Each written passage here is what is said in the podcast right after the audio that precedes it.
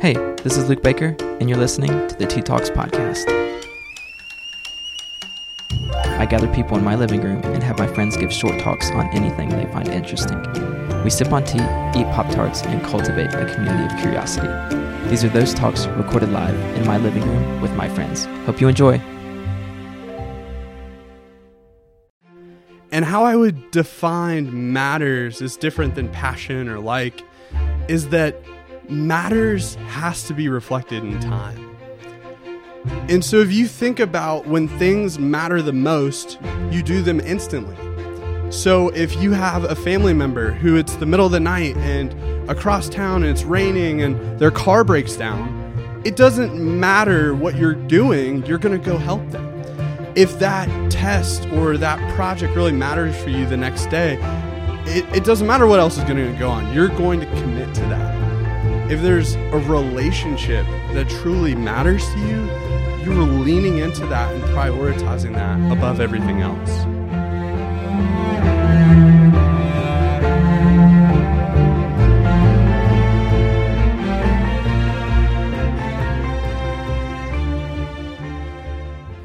Welcome back to another episode of the Tea Talks Podcast.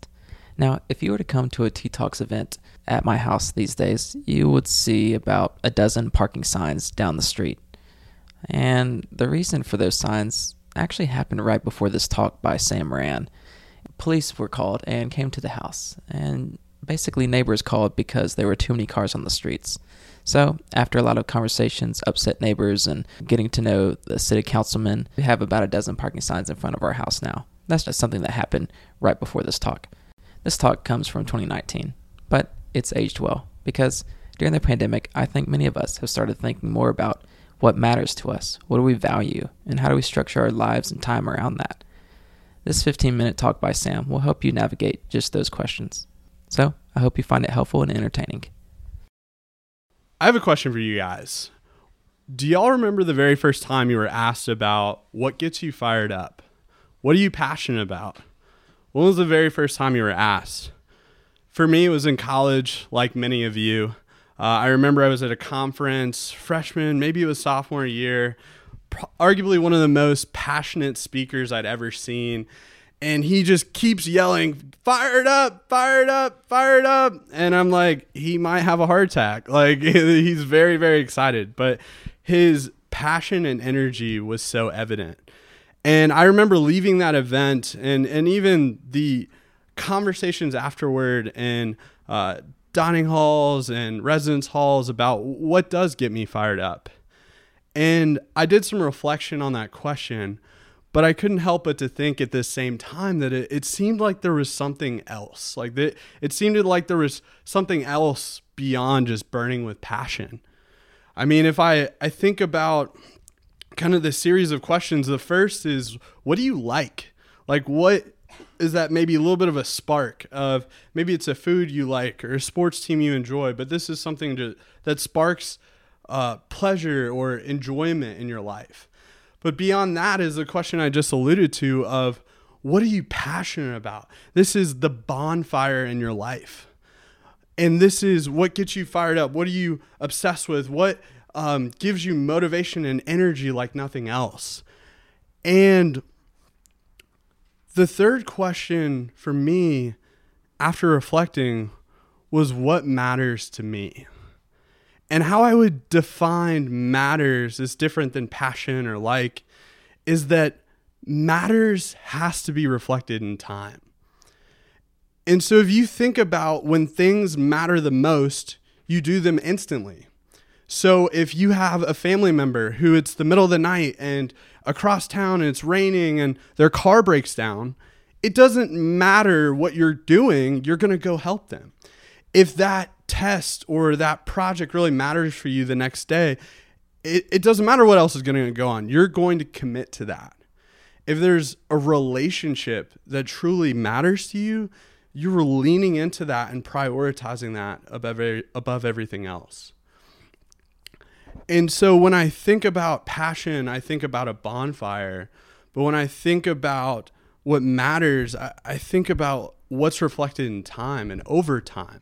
Sometimes like a combustion engine where it's these continuous fires are going and going, but are able to sustain a vehicle over a long distance. And so when I think about what matters, I, I go back to that example of, I don't I don't know if anyone here has seen like the urgent and important matrix. Has anybody seen that? Um, so it's essentially like, picture your old math graph. We're back in math class right now. One axis is urgency. So on one end of it is not urgent at all. The other end of it is super urgent. And the other axis is importance, of how is this important or it's not important? Pretty simple, right? And what's powerful about that grid is the immediate inclination, and the easiest decisions to make are the two corners. And the two corners are when something's not urgent and not important, you don't do it. And if something's very urgent and very important, you go and do it. But where it gets slightly more complex is when something is not urgent at all, but it's very important, or it's not as important, but it's very urgent. And these are things that can fill our time naturally. And so I want to tell y'all a story that illustrates the power of what matters and how when something matters to you the most, it's reflected in your time and your schedule. For my last job, I actually got to work on car seats and baby gear. And one of the things I was immediately surprised by when I started working on car seats was how many car seats are installed and used incorrectly. Depending on what statistic or source you're looking at, seventy to ninety percent of car seats aren't being used correctly. seventy to ninety. I'll say it one more time. seventy to ninety percent of car seats aren't being used correctly. That's astounding. I mean, think of little cousins and little brothers and nephews and um, babies that aren't riding in a several thousand pound vehicle going sixty miles an hour down a highway with other thousand pound vehicles that are also going sixty miles per hour, and they're not installed and secured correctly in a vehicle. And one of the biggest privileges of that job was I actually got to work with our team of car seat advocates. This is a, a group of people who has dedicated their lives to child passenger safety and keeping kids safe. And so this was a small group of about ten to fifteen people who had given their lives to child passenger safety, whether it was through nonprofits or the government, or this was the biggest hobby of their life. But these were people who spent hours and weekends and days dedicated to helping kids and families ride safer. And part of that role was twice a year we got that group together, and really it was a time because they were they spent so much time in the field helping so many families. This was a time for them to come gather together, report back to us, like, what were you seeing in the field? Like, how are people using car seats? Like, what could we be doing better? Get product feedback, things like that. And so last June, I helped gather the group together for that summit, and it was amazing. Talk about passionate people. You you can't get them to not talk about car seats because that's their life and how much they love it. And the stories they have of what they've seen and how many people they've helped, and it's just absolutely spectacular. And I remember sitting at that summit, just sitting in the room, taking notes for a discussion. And one of the people there was a woman named Jennifer. And Jennifer had, with a couple other moms, just her eyes had been opened about child passenger safety. And this was not only so important for her and her kid, but she realized there's so many parents and caregivers who don't know about this. Like, how can I help them? How can I reach more? Uh, how can we get this awareness out? This is information that other people have to have. And so they started something called Car Seats for the Littles. And it grew from like a Facebook page and a website to this huge community of a quarter million people. That it's parents who, some of them for the very first time, are having a kid, and they want to find out the very best about keeping their kids safe. And Jennifer worked on this team to uh, help run social media and the website and just get the right information to as many parents as possible. And not just, she wasn't just on her computer helping, she was also in the backs of the cars in Omaha, Nebraska, where she was from. And almost every weekend, she was always out there helping more families because think about the numbers, seventy to ninety percent aren't installed correctly. And I remember sitting in that meeting and just seeing Jennifer's passion and her telling and recalling the last six months of how she had helped families, what she was seeing, and just how she was trying to address the field.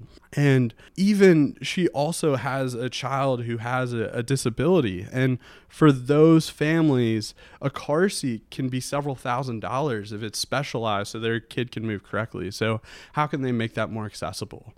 And it was such a, a pleasure and honor to be in that room with so many advocates who are dreaming up the world where kids aren't getting hurt in cars or accidents. So a couple of days later, we like we finished the summit. It goes great. So much feedback, pages and pages of notes and follow-ups. Um, I get an email, and the email said that back in Omaha, Jennifer and her husband were leaving church. They had one of their kids in the back seat, and they were driving down the highway. Car accidentally uh, crossed the road, and Jennifer and her husband were killed immediately. But because of what mattered to Jennifer, which was car seats and her family and her relationship with God, she had done everything exactly right with her kid in the backseat, perfectly. And while the parents died tragically, their child in the backseat lived. And so when I I think back to that incident that happened last June, I am amazed by a person who dedicated her life to what mattered to her. And it wasn't just her mental thought and energy dedicated to it. If you looked at her calendar, if you looked at where she was spending her time, it was reflective of that as well. And so a couple of things that I want y'all to think about when you think about aligning what matters to you in your schedule. One is that don't confuse busyness with purpose. Don't confuse a full calendar with what matters. Because remember, going back to that grid, there are things that are urgent that aren't important at all. And my fear for all of us, including myself, is that we end up spending more time on things that don't matter than what does matter and the people who do matter to us. And I, I don't know if I have any visual learners out there, but I'm a very visual person. And, and part of the way that I help keep myself accountable in the pulse check is literally looking at my calendar and thinking about, on one hand, what matters to me, what's important to me, who are the people who matter to me, and then looking at that calendar and thinking, you know, my parents matter a lot and I haven't called them in a week and a half or two weeks, or my family matters to me, or the the various things that matter to me. Am I taking the time to make those a part of my schedule? Because it, it's our time. And as we're reminded by Jennifer as well, we don't know how much of that we have, but it's how we use it every day that matters.